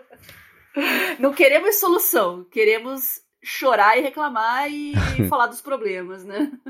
Agora, você tocou num assunto sobre uh, protocolos abertos, etc., que pode ser um dos caminhos que a galera vai seguir. Isso com esse Deso, né, que eu não conhecia, eu vou dar uma espiadinha. Inclusive, eu quero trazer um pouquinho o assunto para isso, mas antes disso, eu vou tirar um minutinho do episódio para agradecer o segundo patrocinador aqui do área de trabalho, que é a Sotes Telecom. A Sotes Telecom é uma operadora de voz e dados que oferece soluções de telefonia para empresas e ela tem um serviço de PABX na nuvem que é a solução perfeita para sua empresa ter mobilidade e facilidade na instalação de ramais e de linhas telefônicas. Com o PABX em nuvem da Sotes Telecom, você implementa ramais na sua empresa totalmente pela internet, sem precisar de uma fiação nova, quebradeira, essa complicação toda, e ela tem também uma série de ferramentas para você poder acompanhar, gerenciar uh, a sua equipe, como por exemplo um painel com relatórios online para você acompanhar as métricas das ligações das suas equipes. Além disso, com o PBX em nuvem da Sortes Telecom, você tem custo zero na comunicação entre a matriz e as filiais. Então, além de ter facilidade para administrar os a mais e de ter acesso também às métricas das ligações das equipes, você economiza ainda por cima com a comunicação interna. Uma outra coisa bacana é que nas regiões de São Bernardo e São Paulo, ela oferece um link dedicado de fibra óptica. Então, para você que está procurando qualidade de serviço, flexibilidade e baixo investimento também em serviço de voz, entre em contato com a Sotes Telecom que eles vão te ajudar. Acesse o site deles que é sotes.com.br, S-O-T-H-I-S.com.br ou bate papo com eles também lá no Facebook e no Instagram também pelo arroba Telecom comenta que escuta aqui o área de trabalho e pronto, dá o primeiro passo para resolver de vez a telefonia IP e a comunicação interna da sua empresa. Muito obrigado à Sotes Telecom pelo patrocínio do área de trabalho e pelo apoio também a toda a Gigahertz. Obrigada, Sotes, por apostar na gente, acreditar no trabalho que a gente faz aqui no podcast e também dar oportunidade dos nossos ouvintes de conhecerem um serviço que vai gerar mais produtividade no seu negócio. Felipe, aproveitando o gancho aqui, a gente está falando de empresas, parcerias. É, como é que está a questão do Lemeno com relação a outras parcerias? Por enquanto, a gente está vendo que a relação da, da plataforma é meramente com conteúdo das redes sociais, mas daria para juntar forças com outros serviços que, que mexem com é, conteúdo, curadoria, cronologia, recomendações? Quais que são se vocês puderem falar, claro, né? Sim, a gente tem um conteúdo que já algumas pessoas pediram que a gente toma bastante cuidado, que é a questão da recomendação, porque quando a gente falar de recomendação, a gente volta a falar de algoritmos, a gente volta a falar de influência, mas aí eu acho que uma sugestão que vocês acho que até comentaram também, que a gente já ouviu, é, não, mas separa, né? É. Deixa claramente aqui, ó, aqui eu quero buscar mais conteúdo semelhante. Então a gente tem isso no nosso radar. Mas o que a gente tem realmente, assim, que a gente está trabalhando essa semana, inclusive, já deve sair um, alguma coisa pública, é essa questão da newsletter. E por que, que eu acho que essa questão da newsletter é relevante? Porque a gente está juntando nesse modelo de newsletter um pouco diferente. A gente quer focar o quê? A gente quer focar realmente na taxa de abertura. Então, o que, que a gente está propondo? Né? A gente quer propor para o criador, para o escritor, que ele realmente foque em gerar conteúdo relevante então a nossa cobrança vai ser baseada na taxa de abertura e junto, como ferramental, a gente está trazendo ferramentas de inteligência artificial. É claro, né? Todo mundo está trazendo isso, mas a gente tem algumas coisas bem interessantes que a gente está colocando ali, tanto para ajudar na qualidade da newsletter, e uma parte que pode ser interessante para os leitores, principalmente quem gosta de, ah, eu gosto muito do Simon Sinek, por exemplo. Pô, mas ele posta muito. Não é muito caso dele, né? Mas vamos supor que seja.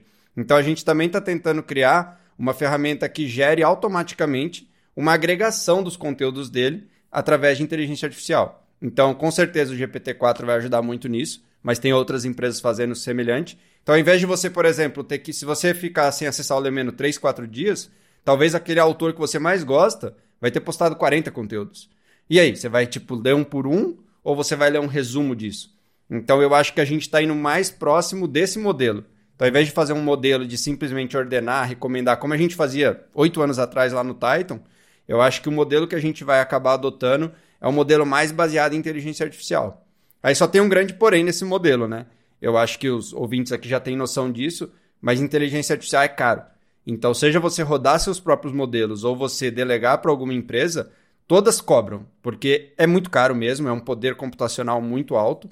Então, vai ser difícil oferecer esse tipo de serviço numa camada free por muito tempo, né? Talvez dá para oferecer, testar o modelo, ver se o pessoal adere, mas eu acho que é uma coisa que pode economizar muito tempo, né? A gente já tem visto casos de inteligência artificial para agregar grandes artigos, grandes relatórios, decisões jurídicas. Então eu acho que isso para consumo de conteúdo, do seu conteúdo, né? Que eu acho que é o grande diferencial do Lemeno, não é um conteúdo genérico que você pega por aí.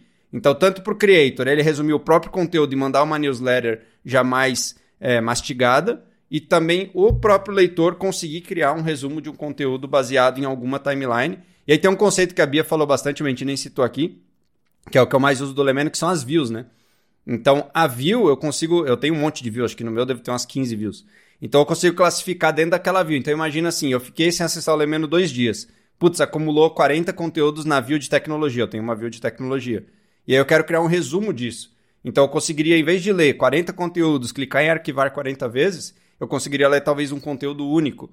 É, e aí tem sempre o risco de você perder alguma coisa importante, né? Mas aí é o trade-off, né? Você quer ganhar tempo, você pode perder alguma coisa. Uhum. Mas com a inteligência artificial, eu acho que a chance da gente fazer isso bem feito, e muito em breve, não é que a gente está falando de futuro aqui, né? A gente está falando de semanas, eu acho que é bem interessante. Até é legal ouvir aí o feedback dos ouvintes, se acha isso legal, se isso gera valor. Para mim, geraria valor, porque tem vez que eu assumo que eu desisto.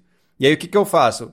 É, se a pessoa postou muito, mesmo que eu goste dela, no Lemeno lá no cantinho da direita tem três bolinhas. Você clicou ali, você tem um arquivar tudo e o nome da pessoa.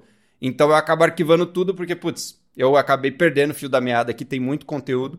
E aí eu acabo arquivando tudo daquela pessoa. Ou até você pode ir lá em cima também, tem como arquivar tudo de uma view, arquivar tudo de uma timeline.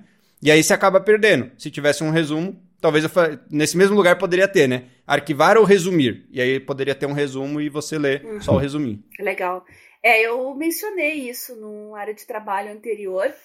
É, eu, inclusive, essa semana fiquei sabendo que o Pocket, que é um serviço que eu assino há muitos anos, inclusive a versão paga, que é uma espécie de read it later, né, para você ler mais tarde, é, ele simplesmente tirou a ferramenta de recomendações que eu usava há muitos anos e eu fui atrás deles lá, procurei nas redes sociais, no site, não achei nenhuma informação sobre isso, porque embora eu jogue lá as coisas que eu quero ler com mais calma, geralmente são conteúdos mais densos, mais longos.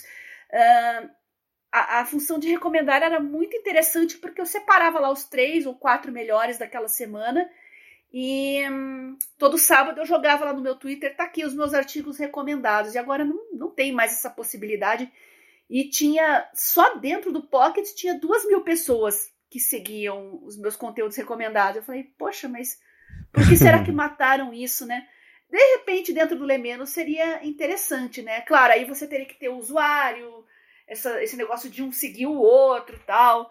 mas você não seguiria os conteúdos do outro, você seguiria só aquilo que ele recomenda. É, tem uma. Então é uma. Hoje, Bia. É uma sugestão. Não sei se você percebeu lá, mas é, é meio escondidinho também. Mas a, as views elas são compartilháveis. Então, se você criar uma view, você consegue gerar um link e compartilhar no seu Twitter. Todo mundo vai ver. A pessoa vem é. em cima. E aí o que você está sugerindo é ter um plus, né?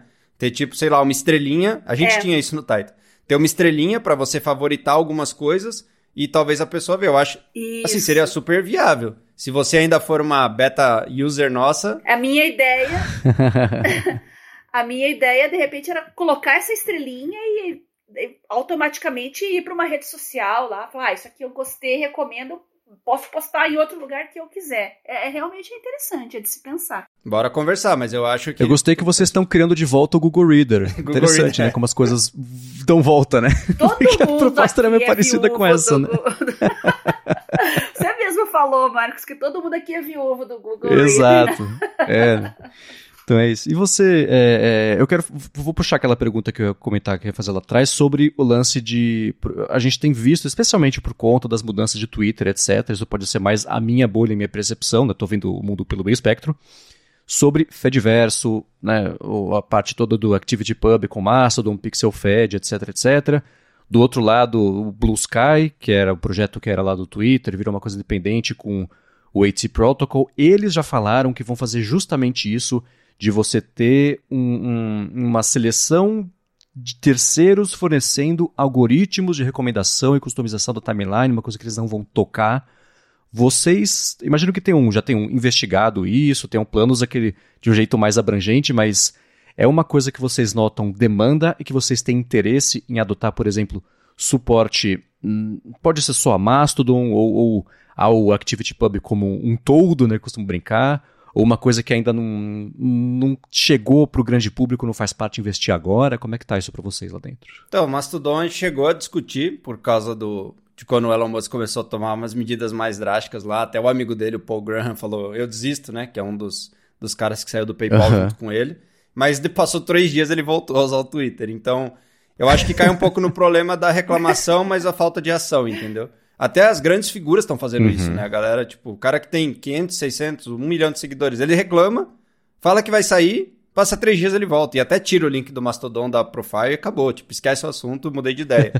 então, eu ainda não vejo, eu não sei, Marcos, talvez você, na, na, como você falou no seu espectro aí, né, na sua visão, você já vê um uso de fato do Mastodon, porque o que eu vejo hoje na comunidade de tecnologia, tá? E aí, falando tecnologia do ponto de vista de desenvolvimento, é a galera que vai no Mastodon falar que tá saindo do Twitter e vice-versa, sabe? Mas no final a pessoa volta pro Twitter porque a galera tá no Twitter. Então você vê alguma dessas assim, fala, não, Felipe, essa área aqui, essa, esse grupo de pessoas realmente eu tô vendo que estão migrando e não estão postando no Twitter que estão migrando. Hum, Sim, pode ser uma coisa que é a, a bolha super micro localizada, mas das pessoas que eu seguia, que, quem que eu seguia no Twitter? Geralmente, ou pessoal de jornalismo ou de podcast de uma bolha de tecnologia. Eu sempre segui pouquíssimas pessoas no Twitter, coisa de 50, 60, 70 pessoas, mesma coisa no Instagram. Eu desde sempre tive a preocupação, e é um, um trabalho constante de sempre deixar né, o mínimo possível de inputs úteis chegando na minha timeline, porque eu sempre fui um completionista de timeline. Né? Eu sempre li 100% de tudo o que apareceu, exceto coisas que eu, eu uso muito os filtros de mutar palavras que eu não, não tenho interesse em ver, assuntos em geral. Então, desde BBB até coisa de, de, futebol que não faz parte do meu interesse, não tem por que me ocupar ali. Só um plug aqui, não sei se você sabe, mas no Twitter, no Lemeno você consegue mutar a palavra por fonte. Ah. Então, por exemplo, eu sigo o Elon Musk, mas eu não sigo Space, eu não sigo ah. SpaceX, eu tipo, eu ponho essas palavras no Elon Musk, porque eu não quero saber da empresa ah, do espaço legal. dele. Boa. Eu ia tocar na frente, na verdade, sobre expressões regulares, que eu sei que vocês dão suporte também para fazer multiple, tipo, já comenta sobre isso. O lance é que é, rolou mesmo aquele período em que assim, vamos todo mundo falar mal do Twitter no Twitter, vamos todo mundo falar que vamos pro Mastodon, aí chega no Mastodon, fala mal do Twitter no Mastodon, mas para as pessoas que eu sigo, esse momento passou. Eu, desde o ano passado, não, eu sempre usei muito o Twitter. Sempre foi a minha rede social principal e basicamente a minha única rede social de interação e de fonte de, de informação. Eu abandonei o Twitter e passei a usar o Mastodon. E hoje em dia, passado esse período de falar mal de um e um, falar mal de um no outro, as pessoas que eu sigo, pelo menos, estão usando o Mastodon exatamente como era o Twitter, principalmente por conta do Ivory, que é da Tapbots, que fazia o Tweetbot. Então eles fizeram basicamente um clone do app deles próprios para Mastodon. Então a interface, o esquema de interação, já era tudo familiar. Então facilitou muito essa mudança. E hoje em dia é exatamente como se eu estivesse usando o Twitter, pelas interações que eu tenho com as pessoas, todo mundo que eu seguia lá tá aqui. De novo, é uma micro bolha, mas eu, eu posso ser a exceção que comprova a regra de que por enquanto é inútil, pode ser. Mas para mim, é, é, hoje já funciona é, exatamente como se fosse o Twitter, só que em outro lugar. Por isso até que eu perguntei se era uma coisa que podia ser mais macro ou só não, da, da, podia ser só do meu ponto de vista mesmo, porque eu posso estar tá fora dessa curva. É, e até para esclarecer e responder em duas partes a sua pergunta. Então, para a gente suportar uma nova fonte é muito rápido, tá? A gente é um time bem dinâmico de desenvolvimento, a gente tem uma qualidade bem boa, a gente consegue fazer códigos bem sustentáveis. Então, eu diria que no máximo em quatro horas o Mastodon estaria no ar. Tipo, eu gastar quatro horas minhas, se eu sair daqui, eu garanto com certeza que estaria no ar. Até porque essas plataformas, a Legal. parte boa é que eles querem abrir a API, né? Eles querem que você consuma. Uhum. Então, assim, é muito rápido para a gente pôr. Qual que é o nosso grande receio hoje? Ter um excesso de tipos de fontes e dificultar a busca, dificultar Sim. a experiência do usuário. Então, por exemplo, LinkedIn a gente deve colocar, mas a gente ainda não colocou, porque é mais um. Então vai ficando cheio aquelas opções, vai ficando muito nebuloso. Mas a gente consegue pôr, sinceramente, rapidíssimo. E aí acho que uma, uma, um ponto importante é realmente ter usuários. Então, assim, você já é um usuário. Então, acho que é inter... talvez seja exceção, que não vai confirmar a regra, mas quem sabe confirma. então, a gente pode fazer sim um teste, é super rápido para a gente. E, e, é uma coisa que também serve como um mecanismo de antifragilidade. Então, a gente suportar o Mastodon, cada ameaça do Elon Musk, a gente pode simplesmente falar para nossa base, galera, se vocês também estão com medo do que ele vai fazer, vai seguindo algumas pessoas no Mastodon. A gente su suporta também. Porque se o Twitter morrer do nada, a API, e a gente tem, sei lá, metade dos nossos usuários que usam mais por causa do Twitter, a gente morre junto. Então acho que o Mastodon também pode ser como um, uma base de antifragilidade. E só uma coisa que a gente não comentou aqui, que eu só quero deixar claro como criador do Lemeno, a gente não é substitu... não é um produto substituto da rede social. Então você, eu, eu lembrei disso porque o Marx falou das interações. Se você já usou o Lemeno, se não usou, testa lá. Não tem interações no Lemeno. A gente é como se uhum. fosse uma visão para o mundo das redes sociais. A gente não é a rede social. Então você tem um botãozinho lá. Por favor, continue sem ter. Exatamente, porque não é o nosso propósito. E, e, é impossível, né, Bia? Como que a gente vai ficar lendo like, vai ficar lendo uhum. comentário? A gente já, já tá no claro. limite dos consumos uhum. da API. Se a gente começa a bater a API toda hora para pegar todos os likes de tudo que a gente tem, a gente já importa muito conteúdo. Essa nossa base cresce muito rápido. Então, assim, não tem como. É inviável tecnicamente. Então, se você vai estar no Lemeno, você vai clicar Open. Eu faço isso várias vezes. Por exemplo, ah, é um tweet polêmico. Putz, deve ter alguma resposta interessante aqui. Eu clico em Open e já vai lá para o tweet. Então, o Lemeno, ele pensa nele como uma janela. Eu coloco um filtro e eu enxergo a rede social do jeito que eu quero. Quando eu decido falar, putz, legal, isso vale a pena eu estar na rede social, eu clico e vou para a rede social. Então o Lemeno não substitui. Porque eu acho que tem muita gente quando vê o Lemeno fala, ah, mais uma rede social. Não, você não entendeu. Não tem... É erro nosso, claro, né? Porque a gente explica muito mal. Mas é, o Lemeno não é uma rede social. O Lemeno é só uma janela para as redes sociais que você já tem. Legal. Interessante você falar isso, porque é, para quem está em desktop funciona super bem. E eu queria estar tá usando mais o Lemeno se tivesse o mobile, que você já disse que está no roadmap aí para implementação, né? E eu tô mais, eu, basicamente eu estou mais em tablet, smartphone o tempo todo. E seria legal mesmo, em vez de você abrir uh, no navegador, até porque meus navegadores não são logados em redes sociais. Então, abrir o próprio app do Twitter, no caso, né? Abre aquele tweet dentro do app. Isso seria bem bacana. Sim, exatamente. Aí a navegação vai ficar bem mais fluida, porque você vai conseguir ir e voltar, ir e voltar. Que é um ponto que já teve gente, pô, mas é chato ter que ir e voltar. E aí, pô, mas eu não consigo implementar tudo que é. o Twitter tem. Tipo, vai ficar inviável manter esse app. Verdade. E lá na Quave, que, que vocês desenvolvem o Lemeno, dentre outros produtos, a equipe do Lemeno é composta por mais ou menos quantas pessoas? Acho que cinco pessoas. Nem praticamente ninguém full time realmente no Lemeno. E como eu falei, né, a gente é bem uhum. eficiente, então a gente consegue manter isso de uma forma muito boa. Mas a gente tem cinco pessoas, basicamente. É uma pessoa de produto, uma pessoa de design e basicamente três devs que. devs desenvolvedores, né? Que vão se revezando ali, dependendo de que feature a gente vai fazer. Mas, particularmente, eu sou a pessoa que mete mais a mão na massa, Aí é um pouco de, tipo, meu filho, né? Então eu quero cuidar bem dele. uhum. E você comentou que vocês têm a pessoa que faz design é da Romênia. Vocês trabalham. Tudo bem que a pandemia mudou e etc., mas o, esquema hoje de vocês é remoto, remoto barra presencial, esse dia a dia, como é que é a dinâmica? 100% remoto. Eu trabalho remoto já desde 2011. Então, foi uma das primeiras empresas Legal. de tecnologia lá, a gente criou toda essa cultura remoto. Tem até palestra minha sobre isso lá, de 2013, 14. Então é um assunto que eu gosto bastante. Pô, se tiver no ar, me manda o link, eu deixo aqui nas notas do episódio pra galera poder assistir. Posso mandar o link. É uma palestra que é. eu me orgulho bastante. Legal, Acho legal. que é a melhor palestra que eu já fiz. Talvez tenha sido a única que eu me dediquei de verdade. Aí... Desculpe as outras palestras. mas essa palestra ficou boa. Mas, mas ela é bem interessante sobre esse trabalho remoto. E até uma curiosidade sobre o nosso design romeno, que é um desafio. Ele é o cara mais anti-rede social que eu conheço. Ou seja, tudo do Lemena a gente tem que explicar, tipo, nos mínimos, ele não tem nada. Ele não tem. Ele nunca teve conta no Instagram, ele nunca teve conta no Twitter. Então ele não sabe do que a gente tá falando. Aí a gente tem que, não, isso aqui é assim, porque funciona assim. Então é muito engraçado. Outra coisa que aí é engraçado, mas pro lado triste, que tem algumas coisas que a gente fala de Brasil e também ele não faz ideia, principalmente questões de segurança, de violência e tal. A gente, ele sempre, nossa, do que, que você tá falando? Tipo, nunca ouvi falar sobre isso. Então uhum. é, é, esse, esse é um aspecto do remoto que eu gosto bastante. Já trabalho em times internacionais desde 2011 e é bem interessante ter essa diversidade cultural e que traz alguns desafios também, porque muitas vezes a pessoa está num contexto muito longe do nosso. Sim, e é interessante porque pode, isso pode ser uma vantagem, né? A pessoa pode chegar para a ferramenta com um olhar tão de fora desse mundo de redes sociais que você às vezes pensa em um jeito de interagir, em uma solução, alguma coisa que a gente que está aqui acostumado com como é que as redes funcionam não chegaria, né? Então pode ser uma fragilidade, mas por outro lado também pode ser uma boa vantagem aí para vocês criarem ferramentas ou, ferramentas ou funcionalidades que diferenciem ainda mais o Lemeno dessa é, impressão que as pessoas podem ter de que, putz, é mais uma rede social e não, como você descreveu, uma janela para você consumir os conteúdos do jeito mais passivo por não interagir, mas ainda assim ir atrás dos conteúdos só do que é relevante para você.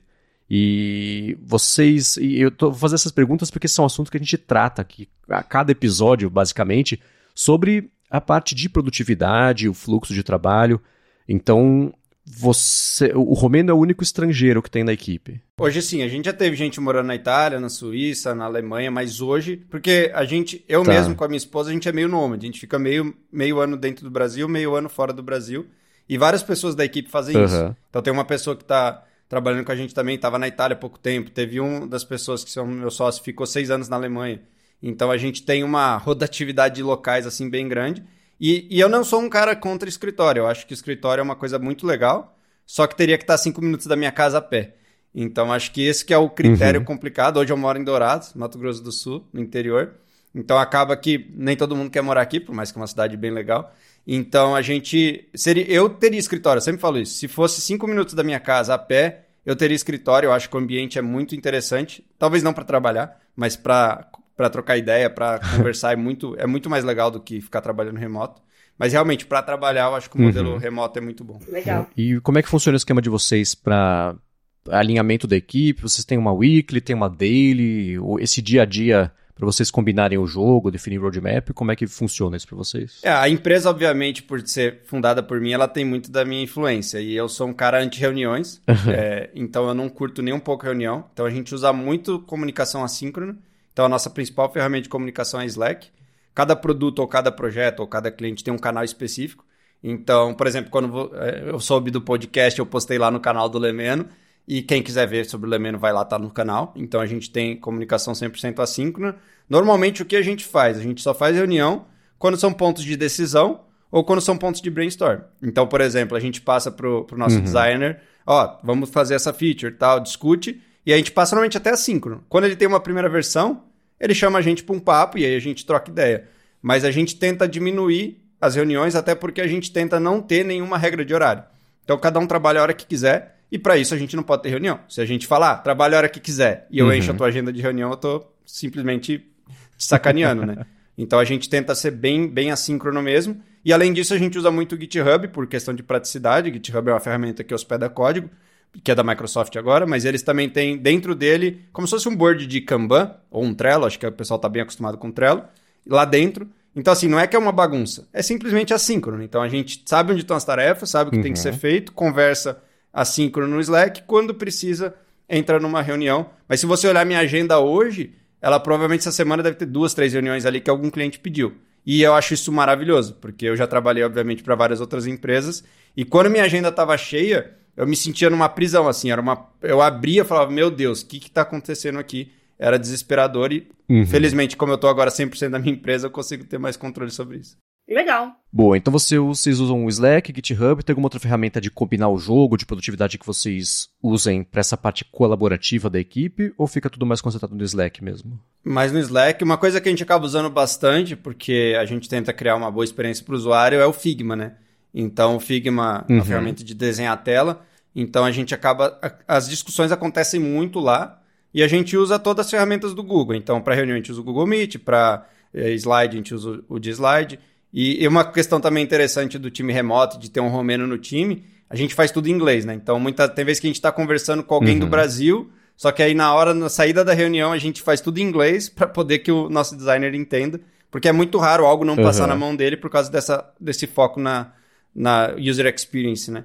Então a gente acaba fazendo. Como que é o nome da.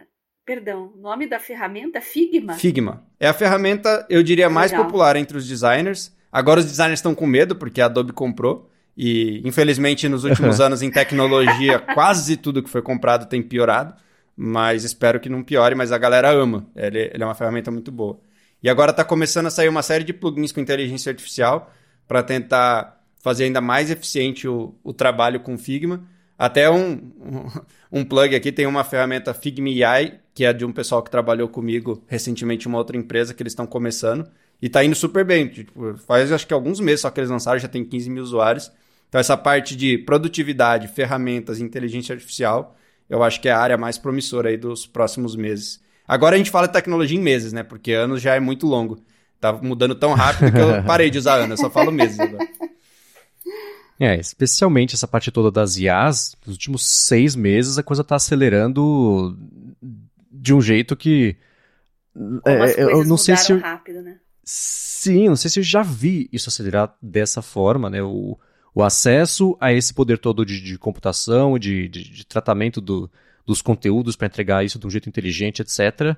Acho que se encaixa como uma luva para vocês lá, nas funcionalidades e ferramentas novas que vocês podem trazer, o que é uma coisa bem bacana. E, e pensando nisso, é, tem, você já comentou que pode ser que pinte uma outra coisa usando o GPT-4, por exemplo, para resumo do, do, do, de conteúdos, dependendo do quanto a pessoa tiver de, de coisas não lidas. Do outro lado, também tem a questão da monetização da ferramenta, para manter a ferramenta, ser uma coisa sustentável e etc. Vocês trabalham hoje com o esquema de gorjetas, que eu, assim, com base na minha experiência também sobre é, doações espontâneas de quem consome o produto, seja ele um conteúdo ou uma coisa, é, um aplicativo, coisa assim, geralmente, assim, se for 1% das pessoas que usam, você está com sorte, né? Acho que imagino que seja uma coisa, é, um desafio para vocês também de monetização. Não que nesse momento vocês precisem disso, mas que ainda assim seja uma coisa bem, bem pouca, né? A base de usuários que de fato contribua com o esquema de walking tour que você comentou, né? Que é como quando as pessoas fazem um tour lá pela cidade e pagam que elas acharem que valeu ali durante o tempo que elas usaram. É, então, para quem não pegou a referência do Marcos, eles, eles citaram no outro episódio também, mas se você entrar na nossa página de preço do Lemeno, eu conto uma historinha de de tour, né? Tem, é, é muito engraçado esse negócio do tour de graça, porque todo mundo sabe que você tem que dar gorjeta, né? Então ele não é de graça. E aí eu falo disso na, na página de preço do Lemeno, mas é o que você falou. Realmente, esse modelo a gente sabe que ele não é sustentável. Ele é só um modelo que algumas pessoas pediram para pagar. E aí falou, beleza, vou escrever um uhum. texto, vou colocar um link do Stripe. Stripe é uma ferramenta de pagamento que a gente já tinha conta. Então foi por isso. Inclusive tem um ouvinte de vocês que já está pagando. É, porque eu sei que ele é ouvinte porque foi ele que falou sobre, sobre o podcast, então salve para ele. Acho que é Tresso o sobrenome dele. Então, assim, é, ele não é uma ferramenta de ah, assim que a gente vai ganhar dinheiro, assim que a gente vai se manter. O que eu acho que a gente vai conseguir fazer, como eu falei do IA, que é se a gente não cobrar, a gente não sobrevive. Então, toda vez que a gente cobrar algum pedacinho de feature porque a gente tem um custo, eu penso que a gente pode adicionar uma margem. Então, assim, se a gente acha que vale a pena uhum. fazer um resumidor de texto, porque o usuário vai dar valor, então a chance dele pagar ele é maior. Só que isso tem um custo para a gente. Então, se eu colocar uma margem em cima de tudo Sim. que eu tenho um custo, eu acho que a gente consegue ter uma longevidade e a gente enxerga o Lemeno como duas ferramentas. A ferramenta do leitor, que é basicamente o que a gente falou aqui 99% do tempo, e tem a ferramenta do creator. Aí eu acho que para o creator, que é uma pessoa que realmente pode ganhar dinheiro com uma newsletter, que ele pode ter um paywall ali para a newsletter dele, ter artigos pagos, ter artigos antecipados, esse tipo de recurso, talvez o, o próprio creator possa sustentar toda a economia do lado do leitor. Então são essas duas abordagens. Ou a gente tenta cobrar com uma margem em cima de features que realmente geram valor para o usuário, ou a gente tenta cobrar do creator para sustentar todo esse outro lado. E, de novo, acho que o grande desafio uhum. é a gente está muito perto das redes sociais. E na cabeça de todo usuário, a rede social tem que ser de graça. Então, essa proximidade com uma ferramenta muito parecida, que não é igual, só que ela é de graça, é um grande desafio. E, e eu estou falando aqui como desafio porque eu não tenho uma solução para ele, né? Então, muitas vezes eu acho que as pessoas que usam aplicativos, que usam software, elas pensam que está tudo resolvido, né? Ah, não, tá tudo certo, se está fazendo isso é porque está certo. Na verdade, não. A maioria a gente está buscando modelos de fazer a coisa ser viável, assim como outros tipos de, de negócios. Só que o modelo de tecnologia, ele é muito volátil, né? Então, uma coisa que hoje é super incomum, uhum. por exemplo, o Elon Musk de novo, começou a cobrar pelo, pela verificação. Aí o Instagram falou: opa, se ele pode cobrar, a gente também pode. Então, assim, pô, mas ninguém ia imaginar. Todo mundo falou que ele era um idiota quando ele fez isso. Uhum. E agora os caras estão copiando. Então, assim, é, é, muito, muito dinâmico. Então, pode ser que daqui seis meses faça todo sentido cobrar para usar o Lemeno, porque mudou alguma coisa no Twitter que agora também cobre. Então, a gente fica atento e a gente tenta se moldar com o que está acontecendo no mercado também. Sim, é, o, esse, esse, lance é engraçado, a gente até explorou isso mesmo na área de transferência, sobre a reação ruim a quando o Elon Musk passou, decidiu que cobraria pela verificação do Twitter e o Instagram ter adotado isso e ter tido uma rejeição bem menor. Por outro lado, né, a forma como o Twitter lançou isso foi bastante estabanada, teve o lance de, de você, das marcas terem os perfis clonados e anunciar coisas tipo a, farmacêutica lá com insulina de graça, uma coisa assim, varreu o valor de mercado da farmacêutica, o lance de fornecimento de, de, de coisa bélica também, teve problemas que se o lançamento tivesse sido feito com um pouco mais de parcimônia, como foi no caso lá do Instagram, do Facebook, que é uma coisa bem mais faseada, é, a, a crítica foi mais essa, a impressão que eu tenho.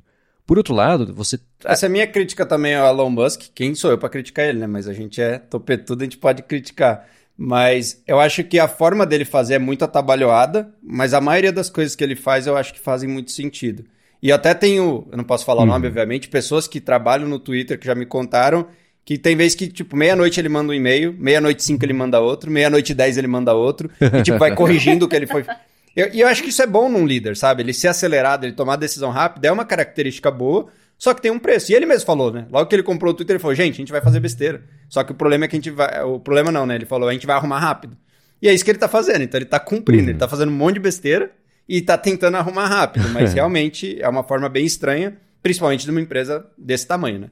Parece que ele tomou aquela decisão Sim. uma hora antes, publicou e deixou o negócio pegar fogo. Né? Uhum. E esse é um momento que isso está acontecendo no mercado de redes sociais, a parte de notícias também e, e esbarra na parte de algoritmos, redes sociais também um mercado que está hum, se mexendo e tem coisas novas. Tem, por exemplo, aquela ferramenta Artifact, que é dos criadores do Instagram, que lançaram é um jeito com um layout um pouquinho editorial. Ele, ele se aproxima do layout do Feedly, para você ver as notícias com destaques, etc. Com a pegada de TikTok, com o algoritmo, recomendando, etc. O que você está é, o que te interessa, ou pelo menos o que ele acha que, que despertou o seu interesse. Então, você é curioso como em 2023 vocês na Lemeno estão num mercado que ainda está mudando para uma coisa que parecia consolidada e meio imutável há seis meses, um ano, que é isso de redes sociais na intersecção, né? De redes sociais e notícias, com o fio condutor disso aí sendo ou o algoritmo, ou no caso de vocês, o pessoal querendo se livrar do algoritmo e ver puramente ali o que demonstrou interesse já e decidiu assinar e receber. Né? É, e é, e é uma mudança que eu acho que ela é inesperada e talvez a maior mudança ainda está por vir, né? É, eu não sei qual o pensamento de vocês, mas até talvez um ano, dois anos atrás, o que muito se falava é que a inteligência artificial ia automatizar as profissões menos intelectuais. E o que a gente tem visto é que está sendo uhum. oposto. Uh, com essa técnica de generativa de, de inteligência artificial, né, que são os GPTs da vida, a gente está vendo que as profissões com criatividade elas estão sendo mais afetadas. Eu não acredito em substituição, porque eu acho que a, a graça ainda está no humano, mas a velocidade e a produtividade está na inteligência artificial. Então é uma combinação que eu acho que vai mudar nos próximos seis meses. Eu acho que, como eu falei, não dá mais falar nada por ano. Uhum. Então eu acho que nos próximos seis meses a forma de criar conteúdo já vai ser completamente diferente. A newsletter do Lemeno, por exemplo, já tem quatro features de inteligência artificial lá dentro. Então eu não escrevo mais sozinho, eu escrevo ela colocando coisas, insights que a, a inteligência artificial está me trazendo, produtividade. Então eu acho que vai mudar muito e isso vai mudar a forma como o conteúdo é entregue, né? Então antes um produtor que criava uhum. um conteúdo por dia, talvez agora ele consiga criar 10, porque ele vai jogar o vídeo dele no YouTube, num, já existe isso, né? Numa inteligência artificial que vai gerar 10 shorts e que vai gerar 3 blog posts, e só que a gente está do outro lado, tendo que ler tudo isso, né? E aí, será que tem a mesma qualidade? será que ele só não está usando uma máquina de produção de conteúdo? Então, acho que novas soluções vão ter que uhum. surgir dos dois lados. Facilitar a vida do creator, mas, pô, do outro lado tem um monte de gente tendo que ler tudo isso. E aí, qual vai ser a qualidade disso? Uhum. Então, eu acho que a gente está tá só no começo de uma grande revolução da parte menos esperada, né? Era muito comum dois anos atrás, na faculdade, quando estudava, ninguém. Não, as partes criativas a inteligência artificial nunca vai fazer. E na verdade agora é o que mais está fazendo. Ontem mesmo eu escrevi um texto uhum. para a newsletter do Code for the Win, que é esse projeto de educação. E lá no Code for the Win, na newsletter, eu, eu gerei uma imagem com Mid Journey, que é uma ferramenta de geração de imagem com inteligência artificial. E ficou muito boa. Tipo, e eu teria que ter pago um designer, eu teria que ter explicado para ele a ideia. Eu fiz literalmente em cinco minutos. Eu nunca tinha usado Mid Journey. Entrei no Discord, que é outra coisa bizarra, né? O produto funciona dentro do Discord. Então eu entrei no Discord, uhum. mandei um prompt, gerei a imagem, copiei na newsletter em cinco minutos. E eu tinha uma imagem boa o suficiente. As mãozinhas estão todas com problema, né? Porque a inteligência artificial tem problema para gerar mão. Mas a imagem é uhum. boa. E tem a ver com o que eu falei, né? Que eu falei sobre ponto de inflexão. Então, assim, é muito interessante como mudou. A minha vida como creator já mudou e acho que a vida de muita gente vai mudar. E isso vai afetar toda essa dinâmica de, de feed e rede social. Hoje em dia, quando eu leio post, eu já fico, será que foi a rede social? Teve um que eu li ontem, eu falei, isso aqui tá com cara de chat GPT, eu acho que esse cara não escreveu, não. Uhum. Então é. Isso já tá acontecendo em alguns portais de notícia, alguns jornalistas. o pessoal falou: esse cara não escrevia desse jeito aqui, não, hein? Bom, a gente tem muitas perguntas aqui. Eu acho que a gente conseguiu cobrir a, a, a maioria da, das perguntas que a gente estava se propondo a fazer mas eu tenho certeza que os nossos ouvintes têm mais dúvidas, têm até sugestões, comentários, uh, lista de features que gostariam de ver implementadas. Então, Felipe, eu queria que você deixasse aí o seu canal de contato nas redes para o pessoal que quer conversar contigo, da sua empresa também, importante, né? O Lemena acho que todo mundo já conhece, mas para conhecer melhor a sua empresa, os outros produtos, a palestra que você falou também. Fique à vontade, tá?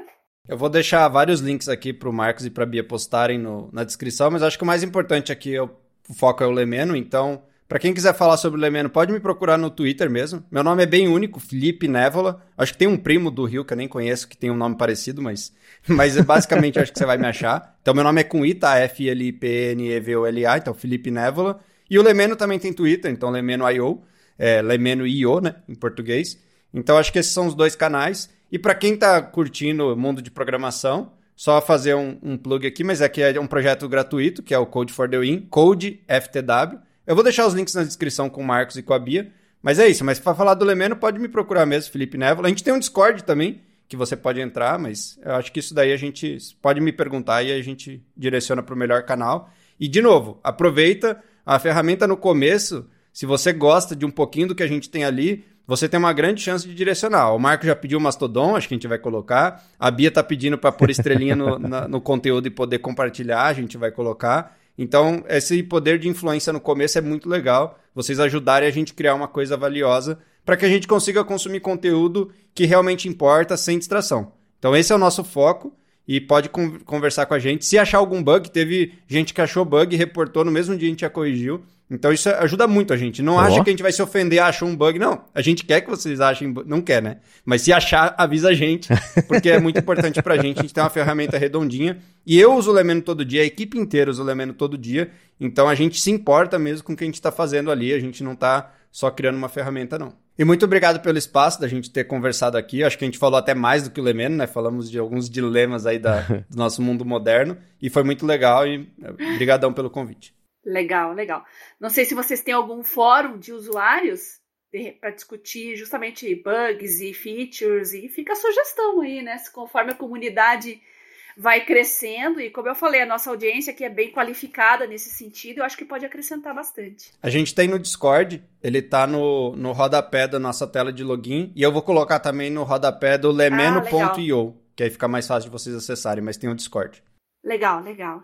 Boa, para achar esses links todos que o Felipe comentou e também o que a gente comentou de notícias, etc., eu vou deixar tudo aqui na descrição do episódio. Quero, claro, agradecer você, Felipe, por ter se disposto a conversar aqui com a gente, falar, como você comentou, né, sobre o Lemênio, sobre o dilema das redes, né, pegar o nome do emprestado daquele documentário lá, meio cretino, mas ainda assim, para a gente poder discutir aqui o que está acontecendo e, e, e, enfim, né, vai estar tá tudo aqui na descrição também. Obrigado aos patrocinadores aqui do episódio de hoje, Alpha Code e Sotes Telecom. E obrigado, Bia, por ter também ajudado aqui bastante, acrescentado bastante para a gente poder guiar a discussão e extrair o máximo aqui de informações bacanas nesse papo com o Felipe. Eu que agradeço você, Marcos, pelo convite para participar desse projeto maravilhoso que é o Área de Trabalho, nossos patrocinadores que estão viabilizando, o Felipe por ceder um pouquinho do seu tempo para o nosso bate-papo e, claro, os nossos ouvintes que sem vocês nada disso seria possível. Para quem quiser entrar em contato comigo no Telegram, mandar também dicas, sugestões, comentários. Aliás, eu soube do Lemeno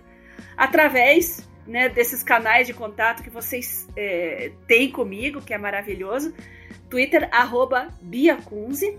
Lá também tem os grupos de discussão Mundo Sem Fio, Produtividade Móvel. Basta mandar uma mensagem para mim que eu mando os links para vocês e no Twitter arroba garota sem fio. Boa, eu sou MVC Mendes lá no Mastodon e no Instagram também apresento um monte de podcast aqui na Gigahertz e o Bolha Dev, que é um podcast diário com notícias sobre tecnologia, inovação e desenvolvimento e escrevo para o ifeed.pt. Felipe, muito obrigado mais uma vez por ter se disposto a participar aqui do episódio. As portas estão abertas. Tenho certeza que daqui a um tempo a gente vai poder atualizar o papo sobre as novidades que vão pintar no Lemeno a partir dessa conversa, feedback da galera e o que mais for pintar de ferramenta. Enfim, as portas estarão abertas para você voltar para cá. Um grande abraço, obrigado para todo mundo pela audiência e até a semana que vem.